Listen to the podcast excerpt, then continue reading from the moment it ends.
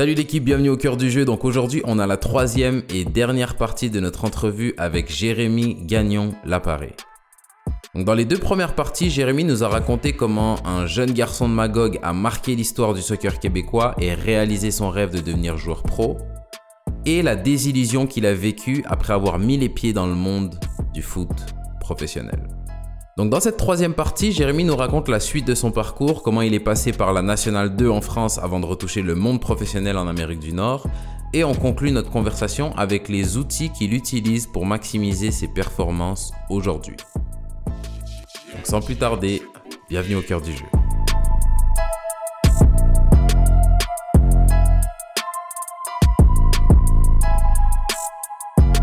Où est-ce qu'on en était?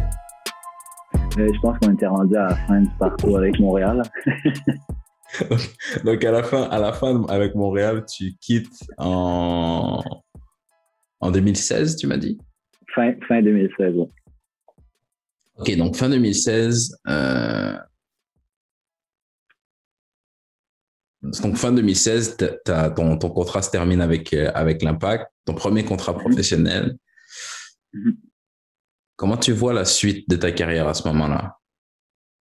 Euh, à ce moment-là, juste faire une petite parenthèse, mais comme j'ai dit au début, j'ai la chance d'avoir euh, un, un, père qui, euh, qui a baigné dans le monde du foot toute sa, toute sa vie, qui a été joueur à un bon niveau à son temps, au mm -hmm. Québec aussi. Euh, et puis qui a travaillé dans le coaching, euh, qui a coaché dans, dans, qui a travaillé dans le coaching très longtemps après, euh, après avoir pris sa retraite.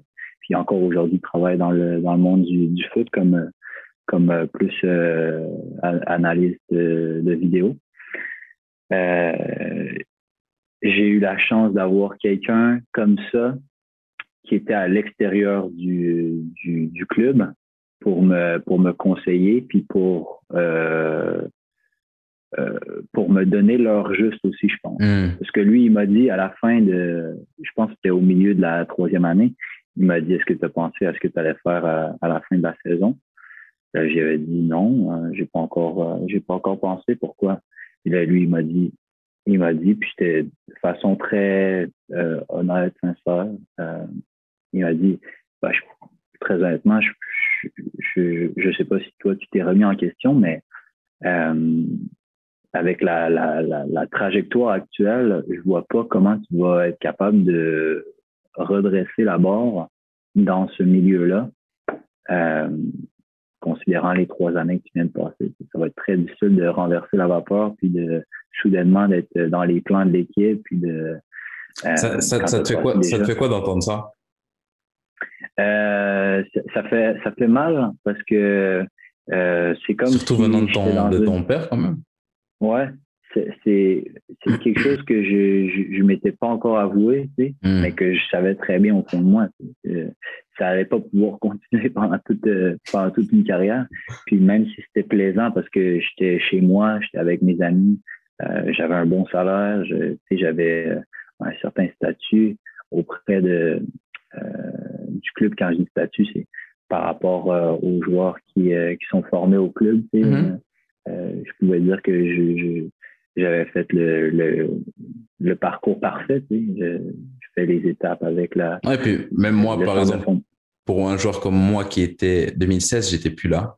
Je suis parti en 2015, fin 2015, mais même euh, ça, entendre là comment ça s'est passé pour toi, c'était pas du tout rose, mais euh, quand tu parles de statut de l'extérieur, moi je me dis, mais Jay, il est trop bien. Mmh. Ah oui. il, il, peut, pas se plaindre en ce moment. Il, il a la belle vie. Ça, c'est. Ouais. Ouais, vu de l'extérieur et vu de l'intérieur, c'est, c'est, pas la, c'est pas la même chose. Ouais. Donc, donc c'est ça. J'avais quand même la chance d'être, d'être chez moi, d'être avec, avec mes amis, d'avoir un statut qui était, euh, comme tu dis, tu sais, je, pouvais pas me plaindre par ce que j'avais. C'était quand même, c'était très bien. Mais le plus important, tu sais, la raison pourquoi j'étais là, puis ce qui m'avait amené là, c'est quand même ce que je fais sur le terrain. Après, mmh. le reste, euh, le reste, c'est juste, euh, c'est du bonus, c'est des, des à côté, mais ça, ça vaut rien si le, le, le, la pièce centrale est pas, est, est pas bien, mmh. pas bien placée. Donc, donc c'est ça, je me suis un peu avec cette discussion-là, je me suis rendu compte que c'était pas c'était pas durable. Hein. Je pouvais pas faire plus longtemps vraiment comme ça. Il me mhm. restait des, il me restait des années euh, à mon contrat quand je suis parti. Euh, c'était des, c'était des années d'option. Donc, euh, dans ma tête, je me disais, est-ce qu'il y a des chances que l'équipe décide de, de pas prendre mon option? Il y a des très bonnes chances. Mhm. Je pense que c'est cette réalisation-là qui était, qui a été importante. Puis, à partir de ce moment-là, j'ai commencé à faire des, des, recherches à droite à gauche pour voir où ce serait le plus euh, le plus intéressant euh, de, de, de, me rediriger pour euh, pour la suite. Et puis j'ai eu la chance de, comme je dis, d'avoir mon père comme comme allié dans mon dans mon dans mon coin. Euh, j'ai jamais eu de, jusqu'à ce moment-là, j'ai eu aucun agent dans ma dans ma vie. Euh, j'ai toujours eu mon père comme comme conseiller, puis qui, qui a été presque encore mieux qu'un agent mhm. jusqu'à ce moment-là parce que ça, ça enlève toutes les distractions. Puis euh, franchement, mon père, c'est quelqu'un de très, très euh, euh objectif, puis qui, euh, qui, qui est pas pris dans le, le fait Ah, c'est mon fils, il faut que je le protège, il, faut que, il faut que je lui fasse euh, paraître comme si tout était rose, puis tout ça. Je pense que pour ça, il était, il était très, très bon. Parce que parce que c'est ça, ça s'en allait un peu dans un cul-de-sac, je pense, à ce moment à ce moment-là, avec l'impact. Euh, puis avec lui, j'ai commencé encore une autre chance que j'ai parce qu'il comme il a joué puis comme il a travaillé dans le monde du foot, il y a certains contacts. Euh, donc euh, par par son entremise à la fin de la saison, donc je décide ça de de, de faire d'un accord mutuel avec le club que euh, tu sais, dans le fond, j'attends même pas de voir si eux, ils vont reconduire euh, mon contrat, s'ils vont prendre mon année d'option. Mm-hmm. On fait juste s'entendre sur le fait que je vais partir à la fin de la saison. Et puis, euh, je réussis à avoir euh, une, une période d'entraînement, pas un essai, une période d'entraînement avec le Stade Rennais euh, pendant une durée indéterminée, parce que mon père connaît bien, puis là, ça paraît hein, euh, c'est la réalité. Je ne vais pas me cacher de ça. Mon père a joué avec euh, Christian Gourcuff. Euh, ils sont assez, assez, assez bons amis. Mm-hmm. donc, donc j'ai eu la chance d'aller m'entraîner avec le, le Stade Rennais. Au début, j'étais censé m'entraîner avec le, avec l'équipe réserve pour une durée indéterminée jusqu'à temps que que je réussisse à trouver un essai. Dans le fond, c'était plus pour garder la forme. Mm-hmm que j'allais j'allais pas j'allais pas signer avec eux c'était pas ça l'objectif. Euh, c'est vraiment pour avoir un point de chute en France euh, trouver mes mes repères à partir de à partir de cet endroit là à ce moment là pourquoi tu veux venir en France? Euh, je, pense que c'est le c'était l'endroit qui me semblait le plus logique à ce moment là justement parce que j'avais pas de j'avais pas d'agent. Donc pour moi partir dans un autre club en, en MLS ou euh, en, même en USL, qui est la deuxième division aux États-Unis. Euh, je voyais pas un chemin précis pour faire ça. Tandis qu'en France, euh, comme mon père a été... Euh, euh, T'as suivi, suivi, les contacts que tu avais en fait. Exact, exact. ça. J'ai suivi ce qui me semblait être le plus logique, le plus, le plus intéressant à ce moment-là. Puis euh, il y a aussi une partie de moi qui, euh, qui a toujours voulu euh, être en Europe parce que je me disais que c'est qu'il y a le vrai qu'il y a le vrai foot. Puis mm-hmm. j'avais envie quand même de, de, découvrir de découvrir ça parce que même si j'ai signé à Montréal, tu sais, c'est toujours resté au fond de moi que c'est c'est l'objectif ultime de, de, de petit garçon de, ah de jouer en Europe en première division, dans, dans les grands stades, avec la foule. Même, même, quand tu signes un MLS, tu te dis je vais signer un MLS, je vais être bon, faire 3-4 saisons, et après, je vais aller en Europe. Ouais. c'est jamais, jamais disparu, en fait. C'est toujours une possibilité d'entrer en Donc, euh, donc c'est ça. Puis, euh, euh, j'arrive, j'arrive en France. J'ai eu, je suis arrivé pendant le, la pause internationale en novembre. Et puis, euh, comme il y avait des joueurs qui étaient partis de la première équipe, j'ai pu m'entraîner avec la première équipe pendant pendant deux semaines. Ça a été, euh, ça a été probablement la, meilleure expérience foot de, de ma vie jusqu'à maintenant. C'était comment, si tu, peux, si tu peux décrire un peu à quelqu'un qui a pas qui, s'est jamais entraîné avec le Stade Rennais, c'était comment? Pourquoi c'est pourquoi c'est la meilleure expérience foot de ta vie? Pour pour le, le, niveau et puis la la clarté du jeu, je dirais. Hmm. Euh, il y avait, il y avait, il y avait rien qui, qui paraissait être au hasard. On dirait qu'il y avait aucune, très, très peu d'improvisation.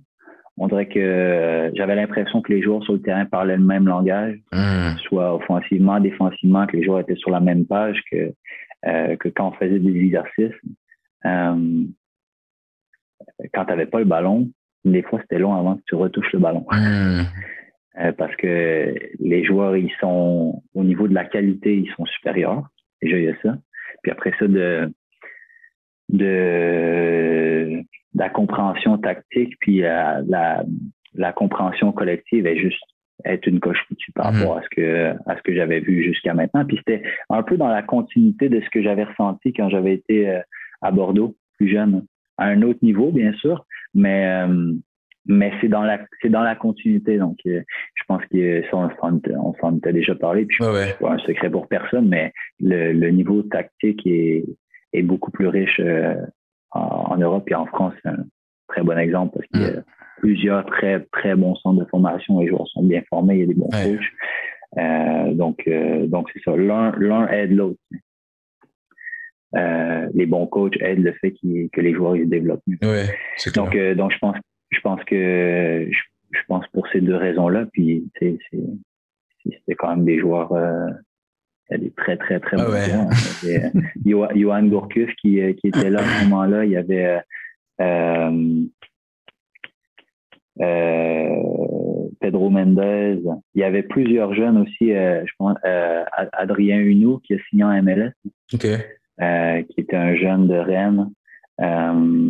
En tout cas, je ne vais pas faire la liste, je vais faire le show-off. Il, y avait, il, y avait, il y avait des bons joueurs. Il y avait des très bons joueurs, Ok, donc tu t'entraînes, tu t'entraînes avec eux. Ouais. Euh... Pendant combien de temps finalement tu t'entraînes avec eux? Euh, je me suis entraîné avec eux pendant les deux semaines. Euh, pendant je pense que la première semaine, il était en, ou les deux semaines, il y avait la, la, la, la pause internationale, donc il manquait quelques internationaux qui n'étaient pas là. Euh, puis après ça, j'ai commencé à m'entraîner avec l'équipe réserve, qui était aussi un, super, super bon niveau. Euh, des joueurs plus jeunes que moi, mais franchement, le niveau était, était top, top, top. Euh, le, le, coach était Julien Stéphane, qui a pris la, première équipe éventuellement. le fils de Guy Stéphane. Mm-hmm. L'assistant coach euh, de Didier Deschamps. Euh, et puis des joueurs pareils, plusieurs joueurs de cette génération-là qui ont signé soit avec la première équipe du Stade Rennais dans les années suivantes ou qui sont partis ailleurs en Europe. et puis là, je me suis entraîné avec eux. Je suis arrivé en novembre, mi-novembre. Après, je me suis entraîné avec eux jusqu'à la fin janvier. C'était la fin de la période des transferts. Uh-huh. À la fin, ça, ça, finit, je pense, le 31 janvier.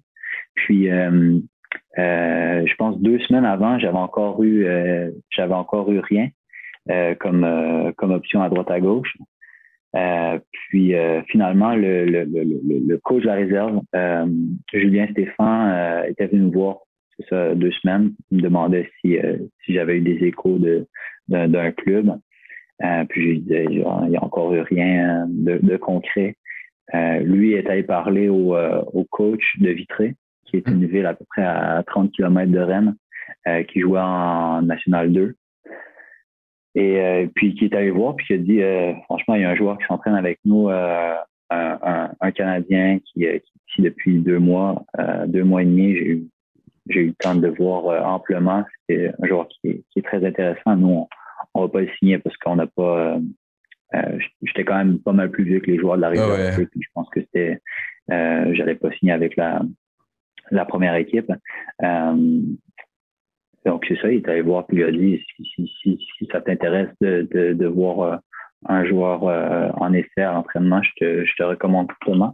Donc c'est ça, j'ai été invité après par par le coach de l'équipe. je suis allé faire un entraînement puis après l'entraînement, le coach il m'a dit on aimerait vraiment t'avoir avec nous pour le reste de la saison. Donc c'est comme ça que ça s'est fait. Puis là, la paperasse s'est fait. Tout de dernière minute, je vais avoir tous les papiers pour euh, pour compléter le transfert international. Mm-hmm. euh, puis ça, ça, avait été, ça s'était fait la dernière, dernière, dernière journée. même que le 1er février, je, je, me demandais si ça s'était vraiment fait. Euh, je me dis, ah, il y, a un, y, a un truc qui va sortir, il y a un papier qui sera pas passé, puis ça va, tout va être annulé. Ça Finalement, j'ai été super chanceux. Ouais, ouais. Tout, tout, euh, tout est bien passé. Puis, euh, c'est ça, j'ai, euh, j'ai rejoint Vitré en, en N2 à l'hiver 2017. OK. C'est ça. Et, ouais. et Donc, euh, t'as trouvé comment l'expérience en N2? Euh, mieux que je pensais.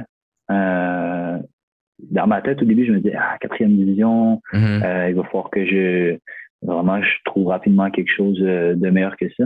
Mais j'ai été euh, j'ai été surpris par je pense encore que ça revient à la même chose, c'est qu'il y a tellement de bons joueurs bien formés en France, c'est que naturellement, il y a des joueurs qui, qui, qui, qui retombent dans les, dans les niveaux d'en dessous. Mhm. Euh, juste parce que euh, ils, ben, ils vont pas faire ça comme carrière pro, ils veulent rester plus près de la maison. Il y a tellement de clubs, tu sais, donc euh, c'est une belle façon de pouvoir continuer de jouer à un niveau qui est super intéressant, de faire de l'argent, euh, mais en même temps de pas tout sacrifier le reste de ta de ta vie, tu sais, de de partir loin de ta maison, puis euh, tout ce que ça arrange. Je, je fais de la je fais de la jonglerie entre mes euh, Tes écouteurs. un cri de, l'autre, euh, ouais. Euh, donc, donc c'est ça, il y, a, il y a vraiment, il y a vraiment beaucoup, beaucoup de bons joueurs. Euh, puis c'est ça, le niveau de la, juste à cause du, du niveau des joueurs, ça fait que la, la ligue a un niveau intéressant. Puis le, le niveau de compétition est, franchement, il c'est dur de donner une différence entre ça, par exemple, la deuxième division en- aux États-Unis en USA. Tu fais combien de temps à Vitré? un an et demi. Donc j'ai fait, euh, j'ai signé en, début février, fin janvier, euh, ouais. Euh, puis j'ai fait de janvier jusqu'à mai. Et puis après ça, j'ai re-signé une année de plus, de une année complète. Et puis à la fin de cette saison-là, de la deuxième année, je suis revenu euh, au, euh, au Canada. OK. Donc, fin de la deuxième année, tu rentres au Canada. C'est. Ouais. Il y avait plus. Qu'est-ce qu'est-ce qui fait que tu rentres? Euh, j'avais l'impression un peu de, de m'éloigner du monde professionnel en Mm. étant arbitré, parce que c'est pas nécessairement l'équipe qui avait le plus d'ambition en N2. Il y a des équipes en N2 qui cherchent à monter. Mhm. C'était clairement pas une équipe qui cherchait à monter. C'était une équipe qui était bien à ce niveau-là, qui cherchait à se maintenir, mais qui cherchait pas nécessairement euh, plus haut que ça. Puis il faut dire aussi, je, je me retrouvais du jour au lendemain de- dans une équipe qui s'entraînait trois fois par semaine. Euh, s'entraînait le soir. ouais. Euh, donc, c'est un peu le- l'ambiance qu'il y avait dans le groupe. tu sais. C'est que c'était bien de jouer les matchs à la fin de semaine. Puis les, les gars, ils- j'ai rien à dire sur le niveau. Tout le monde avait un niveau qui était qui me permettait de d'être challengé puis de progresser.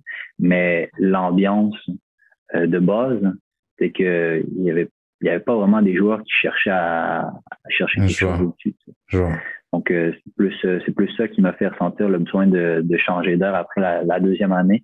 Puis j'aurais aimé ça rester en France, mais très honnêtement, j'ai, j'ai, j'avais pas encore d'agent à ce moment-là. C'est compliqué. Euh, C'est un autre truc que je me suis rendu compte, c'est qu'à un certain moment, tu as besoin d'avoir un agent pour, euh, Mhm. euh, pour tirer ton épingle du jeu euh, dans le, C'est dans le monde du foot parce qu'il y a, il y a trop de joueurs. Trop de. C'est clair. Ça, c'est clair. Ouais, Ok, donc, donc j'ai- tu j'ai- rentres. j'ai- j'ai- Ouais, j'avais pas eu de proposition euh, au- à la fin de cette deuxième année-là. Et puis, je suis revenu au Canada, comme je le faisais à chaque, euh, à chaque saison morte, euh, pour revenir à la maison. Puis là, euh, quand j'ai vu qu'il y allait probablement avoir rien de, euh, de plus intéressant qui allait m'être proposé que de rester à Vitré, j'ai décidé de de, de pas retourner. Et puis, j'avais le directeur général qui m'avait envoyé un message euh, pendant cette, euh, cet été-là pour me demander qu'est-ce que j'allais faire, qu'est-ce qui étaient mes plans. Euh, parce le directeur général de Ottawa, c'était Julian de Guzman, un autre joueur avec qui j'avais joué en équipe nationale senior qui mm retraite. puis c'est ça, il voulait, il voulait juste prendre des nouvelles puis savoir quels étaient mes plans pour, pour le futur. Puis je lui avais dit que je cherchais une autre une autre équipe en, Europe, mais que jusqu'à ce moment-là, j'avais rien trouvé. Puis là, il m'a demandé si je voulais venir m'entraîner avec l'équipe. J'avais dit oui. Euh, donc, je suis allé faire des, je suis allé faire une semaine d'entraînement avec Ottawa. Puis, euh, à la fin de la semaine, le, coach m'a demandé si je t'intéressais de signer avec l'équipe pour le reste de la saison. Parce que là, dans le fond, je passais de la saison européenne à la saison nord-américaine, qui commence en mars et qui finit en octobre. Mm-hmm.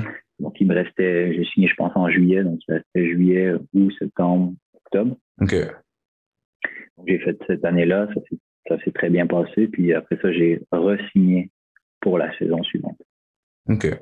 Donc, tu as fait un an et demi, un an et demi vitré, un an et demi euh, Exact. Ouais, exact. Qui jouait en USL à ce moment-là. D'accord. Donc, tu fais Fury, après tu fais Saint-Louis.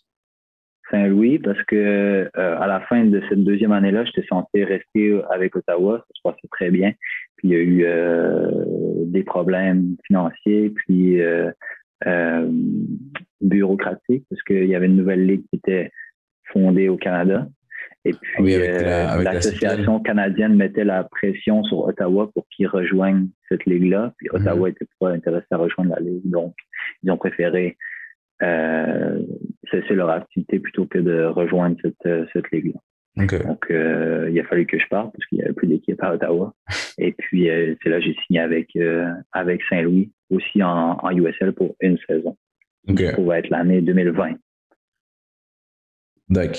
Et là, c'est ce que tu m'expliquais tout à l'heure, tu as fait Saint-Louis.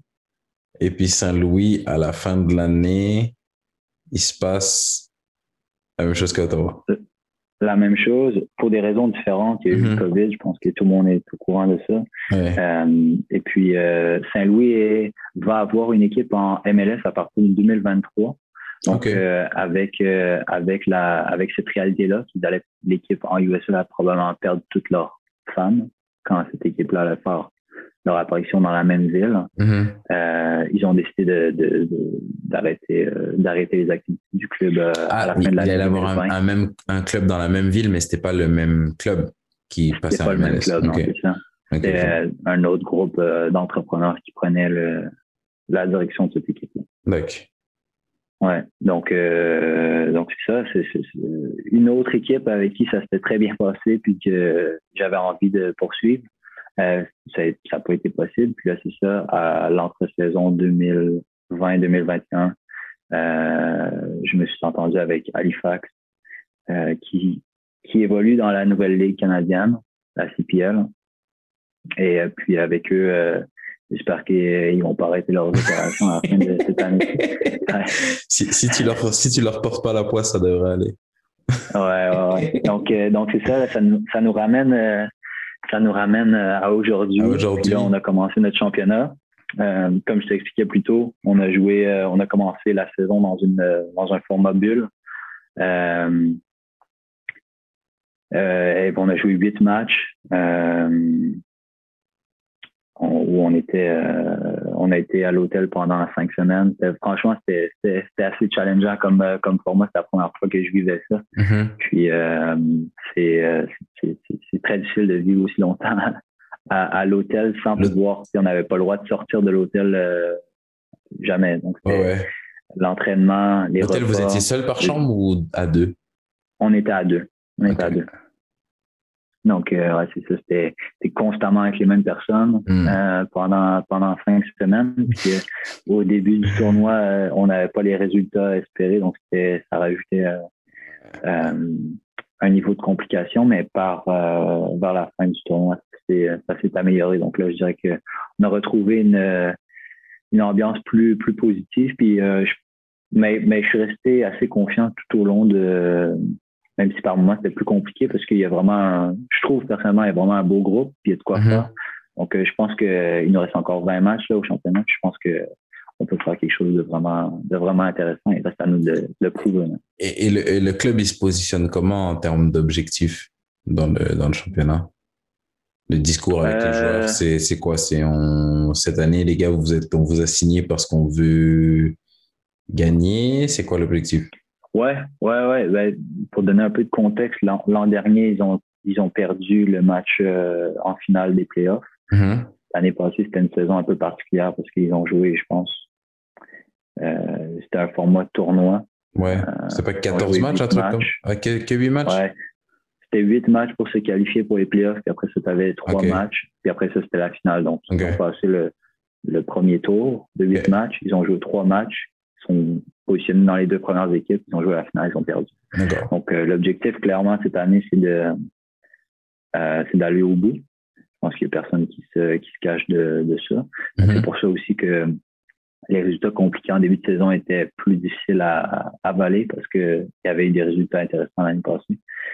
Donc, euh, donc c'est comme ça que l'équipe se positionne. OK.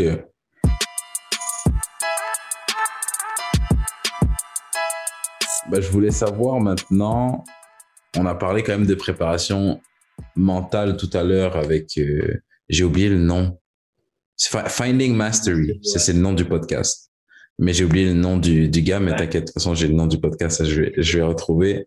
Pour ceux qui parlent pas anglais, c'est votre problème. Euh... Les Français, en plus, c'est pas leur fort. non, c'est vraiment pas leur fort. Euh...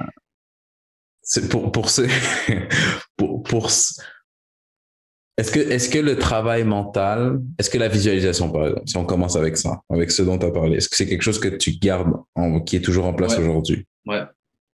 C'est quelque chose que je, ça va varier un peu dans la pratique que je vais, je vais en faire, mais c'est quasi inconditionnel euh, avant un match.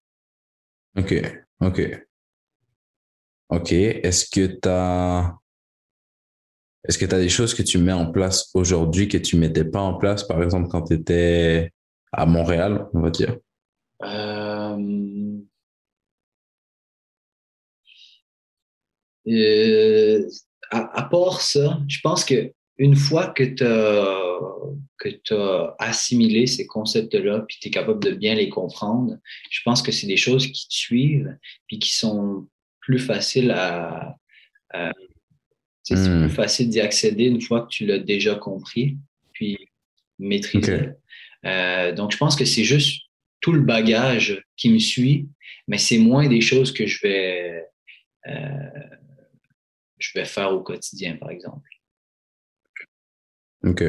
En, termes de préparation, si on sort du travail mental, si on passe sur euh, je sais pas moi, de la, de l'alimentation, du sommeil, du, est-ce que, est-ce qu'il y a des choses que tu mets plus en place maintenant que tu mettais pas euh, avant? Ouais. Euh, d'un point de vue euh, alimentation, j'ai quand même fait des gros changements mm-hmm. qui au début étaient pour un aspect performance, qui maintenant ont changé un peu, mais ça me suit encore aujourd'hui. depuis 4, 3, 4 ans maintenant, je, j'ai arrêté de manger de, la viande. Euh, je, je, sais pas pourquoi je savais que tu t'en allais vers ça. Euh, viande et... Va, va, falloir que tu m'expliques. Continue. viande, viande, et produits laitiers. Euh, j'ai presque complètement arrêté, sauf circonstances exceptionnelles quand je vais manger chez quelqu'un. Puis. Euh, ça, des occasions sociales, mais je dirais que 97 du temps quand moi je contrôle. Euh, Et tu me dis que la première raison pour laquelle tu as fait ça, c'est performance. Ouais. Moi, après, il faut savoir que je, je suis vraiment pas calé là-dessus, donc je vais vraiment pas te débattre avec toi de si c'est mieux ou pas. Mm-hmm. Mais euh, qu'est-ce, qu'est-ce, quel, quel bienfait, on va dire, toi, tu as, as, pu ressentir? Sur la performance par rapport euh, à, au retrait de la viande et des produits laitiers? Euh, je vais commencer par dire qu'au début, euh, j'adore manger de la viande. j'adore mm-hmm. les produits laitiers. Donc, ça me prenait vraiment une bonne raison pour changer mon alimentation. Euh, j'ai mm-hmm. vu, il y, y, a eu quelques documentaires qui sont sortis, qui ont été assez gros sur Netflix dans les dernières années. Puis le, le, premier que j'ai vu, c'était Cowspiracy, je pense. ça parlait un peu de, mm-hmm. des effets de pas de manger de la viande, mais de, d'élever des animaux pour la consommation alimentaire. Euh, en gros, le, le, le bœuf, le poulet, puis le, euh, le cochon, le jambon, tout ça. Euh, mm-hmm. Sur, sur l'environnement. Donc, c'était plus, plus, de ce point de vue-là. Après ça, j'ai vu un autre qui était des mêmes réalisateurs qui était euh, le même concept, sauf que là, au lieu de parler des effets sur l'environnement, c'était les effets sur la santé. Euh, j'ai vu ce documentaire-là et puis euh, j'ai décidé de me prêter au jeu, puis de me dire, je vais, je vais essayer de faire ça. Dans ma tête, au début, je me disais, si tu ne manges pas de viande, si tu ne manges pas de produits laitiers, si tu ne manges pas d'œufs, qu'est-ce qui reste à manger? ouais. je, me pose la même question. Euh, euh, donc, je me suis dit, je vais essayer de faire ça pendant, pendant une semaine, parce qu'eux, ils, ils, faisaient des.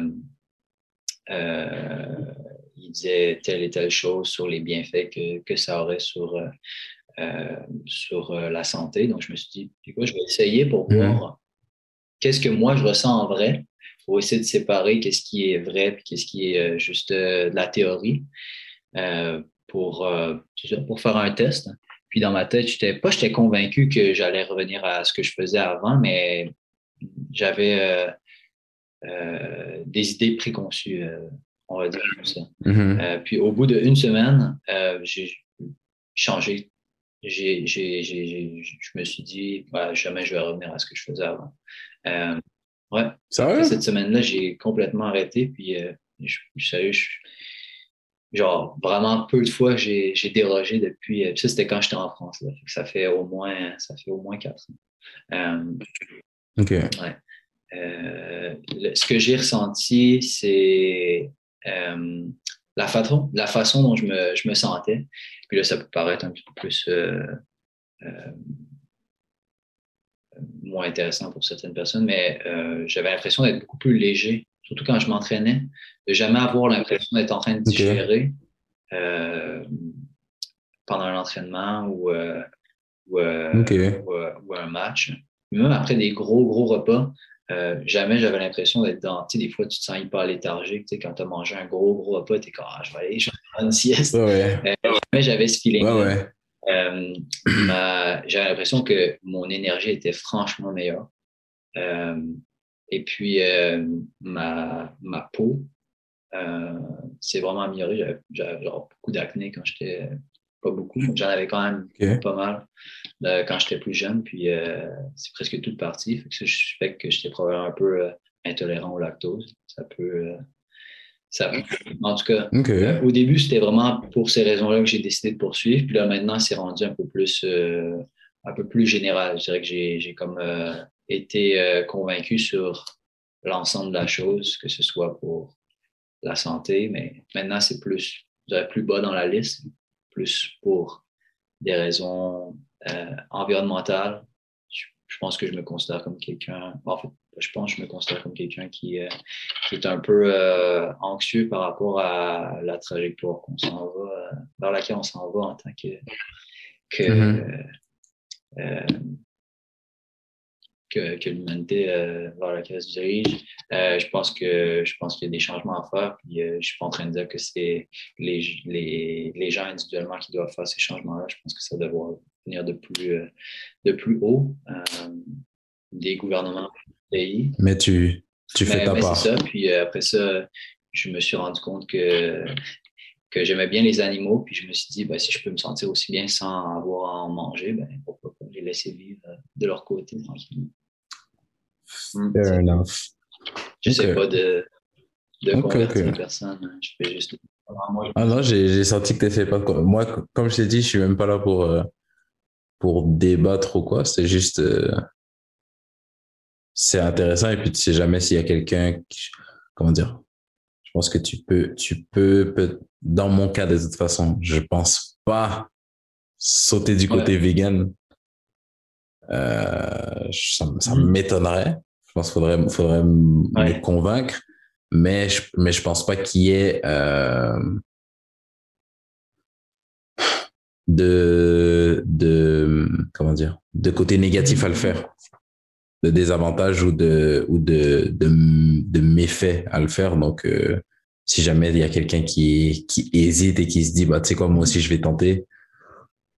Je, je, je suis pas team viande, genre si t'es vegan, t'es une mauvaise personne. Donc, euh, gars, si tu veux aller du côté vegan, vas-y et j'espère que tout se passe bien pour toi. Euh, ok, donc niveau alimentation, t'as fait, t'as as changé ça.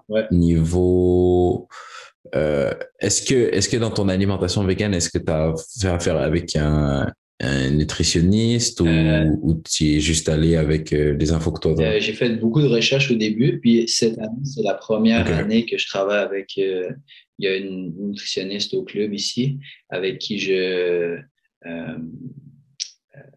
je travaille en parallèle pour m'assurer que tous les besoins soient complets de vitamines et puis de, donc, euh, j'ai fait euh, des prises de. Ben, tout le monde, tous les jours, on fait des prises de sang au début de la saison. Puis, euh, c'est ça, je travaille en parallèle avec elle pour m'assurer que, que tout soit OK de ce côté-là. Mais j'ai jamais eu, franchement, jamais eu de problème depuis, depuis que j'ai commencé. Puis, ça me surprendrait que ça arrive soudainement. OK. Et est-ce que tu as autre chose si on sort, je ne sais pas ce qui nous reste en même temps, si on sort de la. Ouais, le sommeil? Le sommeil, c'est encore quelque chose que j'ai l'impression de ne pas avoir maîtrisé complètement. Euh, j'ai l'impression de ne pas avoir besoin de énormément de sommeil pour me sentir bien. Bon, mm-hmm. j'ai quand même une bonne hygiène de sommeil, sauf que je me dis toujours que s'il y avait quelque chose que je pourrais travailler pour optimiser un peu plus, ce serait probablement ça. OK. Tu fais, tu fais des siestes ou quoi? Pendant le début de la saison, on l'avait fait parce qu'on était à l'hôtel tout le temps, puis je sais pas, mon, mon, mon, mon en faisait, donc euh, je, je, me disais que j'allais en faire moi aussi, mais normalement, mm-hmm. non. OK. OK. Non, j'ai vraiment rien à te donner là-dessus non plus. Je suis en, je suis en, en recherche aussi là-dessus. J'ai un, j'ai un, je t'enverrai là, j'ai un, un, excellent épisode de, du podcast de Joe Rogan où il y avait un spécialiste du sommeil qui était venu. Euh, j'avais beaucoup aimé. Moi, ça m'a encouragé à, à, faire attention à mon sommeil. Mais euh, j'ai, j'ai oublié son nom. Je vois, j'ai, j'ai, j'ai sa tête. Ouais, ouais, je, te l'enverrai après. J'ai, j'ai sa tête, mais son nom, j'ai, j'ai oublié. En plus, je pense c'est un podcast de deux heures et pour te dire, je l'ai écouté deux fois déjà. Donc, euh, donc c'est vraiment, vraiment, vraiment intéressant. Euh, OK. Et si on, si on va un peu plus sur le, le terrain, je sais pas si c'est quelque chose que tu fais. Est-ce que tu te fixes des. Comment tu prépares une saison, en fait? Euh, Qu'est-ce que tu essaies de mettre en place avant une, une saison? Pas, peut-être pas dans ton, dans ton, aller jusqu'à dans ton programme d'entraînement avant, mais euh, par exemple, cette saison-ci avec Halifax va commencer. Qu'est-ce que tu veux sortir de ta saison? Est-ce que est-ce que tu te fixes des objectifs? À quel point ils sont détaillés? Est-ce que tu les échelonnes dans le temps? Euh, voilà, je sais pas. Euh. Je, je sais même pas si c'est quelque chose que tu fais. Je pose la question parce que je sais que si mes souvenirs sont bons, tu étais un mec quand même assez. Euh, tu sais, quand on parlait de l'ambition de devenir professionnel, ça, ça se sentait que tu avais ça même quand on était en centre de formation. Et. Euh... je sais pas, tu te rappelles de Yannick Toker?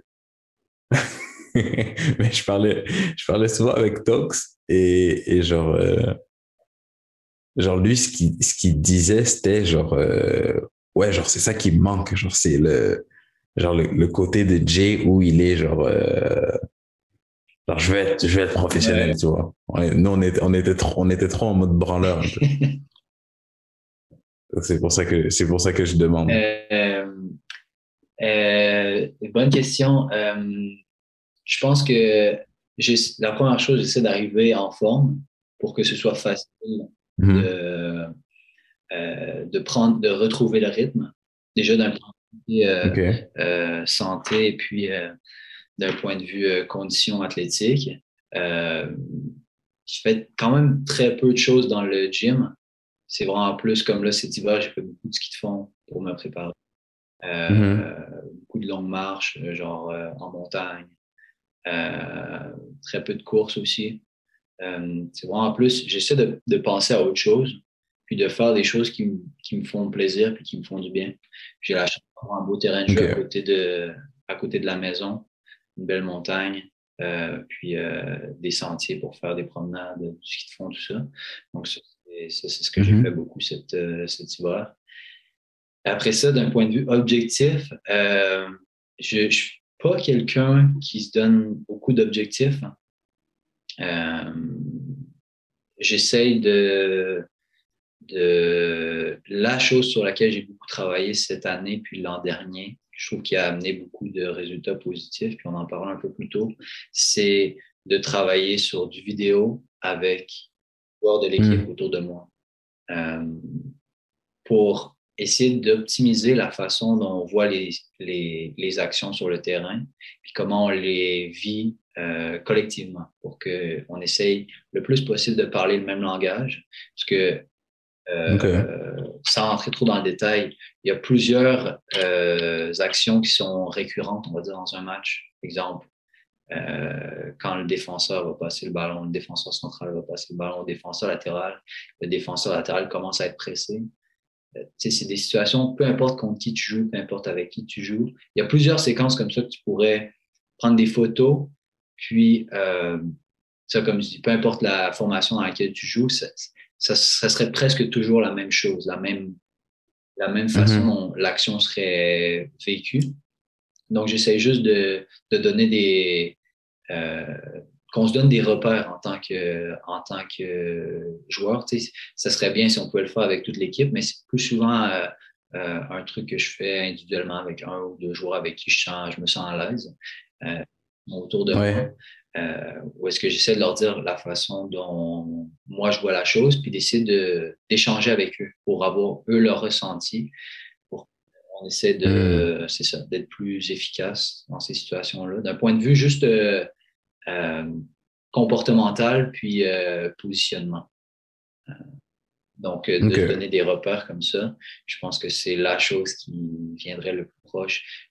J'aime beaucoup euh, regarder, c'est ça, regarder nos matchs après qu'on après avoir joué. Puis cette année, c'est bien puisqu'on a la, chance d'avoir euh, tous nos entraînements qui sont filmés. Donc, on sont mis à notre disposition. Hmm. Donc, on peut faire du travail supplémentaire au courant de la semaine, pas juste attendre le, match de la fin de semaine pour euh, corriger des choses ou pour, pour discuter de, de, certains, de certaines actions donc ça, je trouve ça... Et ça, et ça tu me disais avant, c'est c'est quelque chose que tu as commencé à, à Saint-Louis, ce travail vidéo-là sur tes performances et euh, un peu, euh, on va dire, en mini, en, en petit groupe, ouais. en petit collectif, c'est avec deux, trois joueurs autour. Ouais, ce que je disais, c'est qu'à Saint-Louis, euh, on avait un, scénario un peu particulier parce qu'on avait un, un, coach qui donnait beaucoup les clés du jeu aux, aux joueurs donnait mhm. beaucoup de responsabilités euh, dans la façon dont on, animait le jeu, autant offensivement que défensivement. Donc, ça a été à nous de, de se retrouver en petit comité, euh, comme un petit groupe leadership pour, euh, pour discuter de solutions. Puis, c'est ça, qu'on soit sur la même longueur d'onde quand on était sur le terrain, que ce soit la façon dont on voulait jouer certaines, certaines actions quand on, on faisait une sortie de balle ou, euh, ou euh, la façon dont on voulait s'installer plus haut sur le terrain ou, euh, même, comme je dis, le coach nous donnait beaucoup de liberté sur la façon dont on pressait aussi. Donc, c'était un peu à nous de, de s'entendre sur comment on voulait animer ça en tant qu'équipe. Puis on avait la chance l'année passée d'avoir une équipe qui était, qui était très, très expérimentée.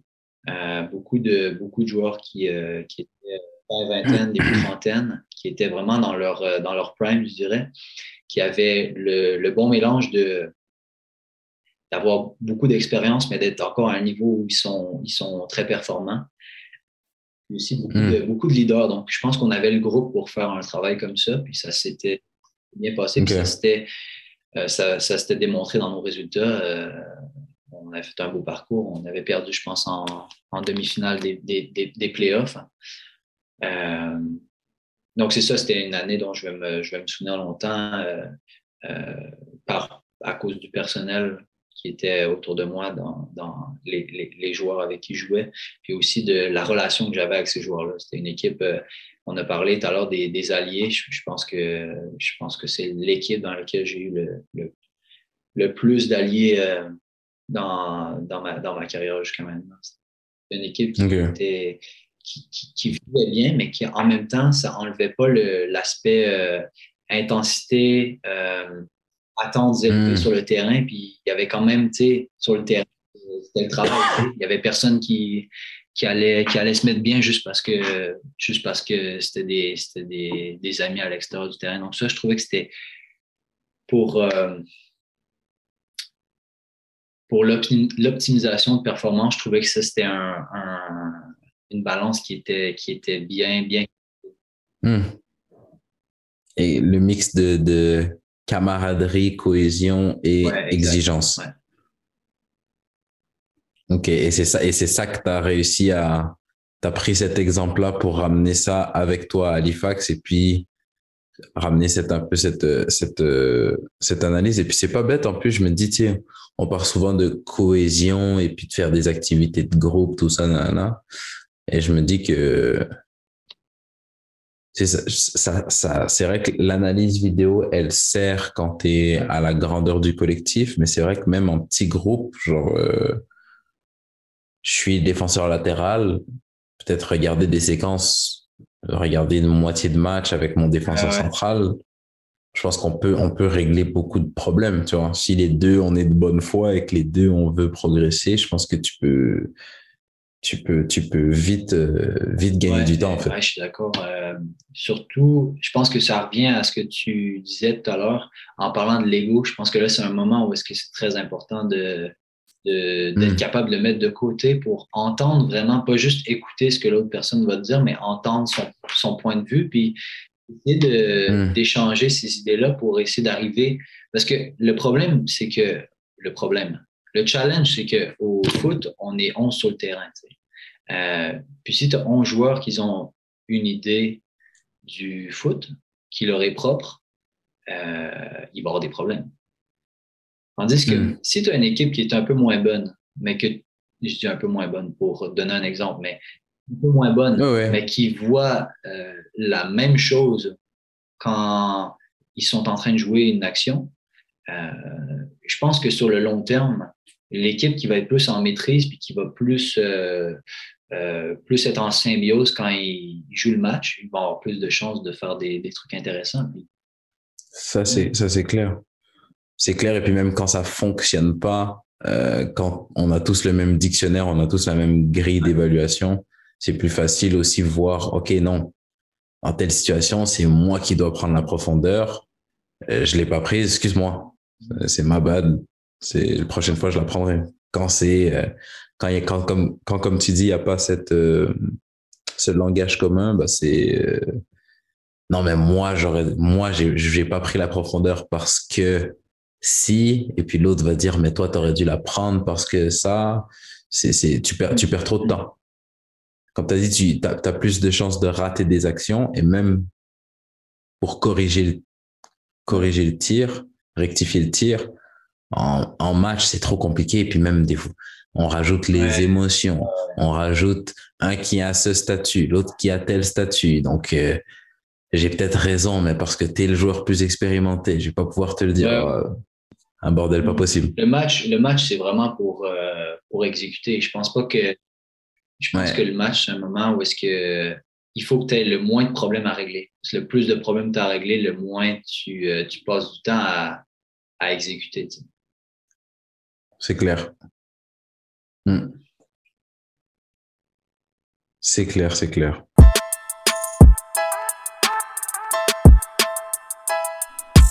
C'est donc sur cette note que se conclut notre troisième épisode. Je tiens encore à remercier Jérémy de s'être ouvert et d'avoir joué le jeu avec autant d'honnêteté. J'ai vraiment vraiment apprécié notre conversation. J'espère qu'elle vous a également plu. Merci d'avoir été des nôtres. À très bientôt et prenez soin de vous.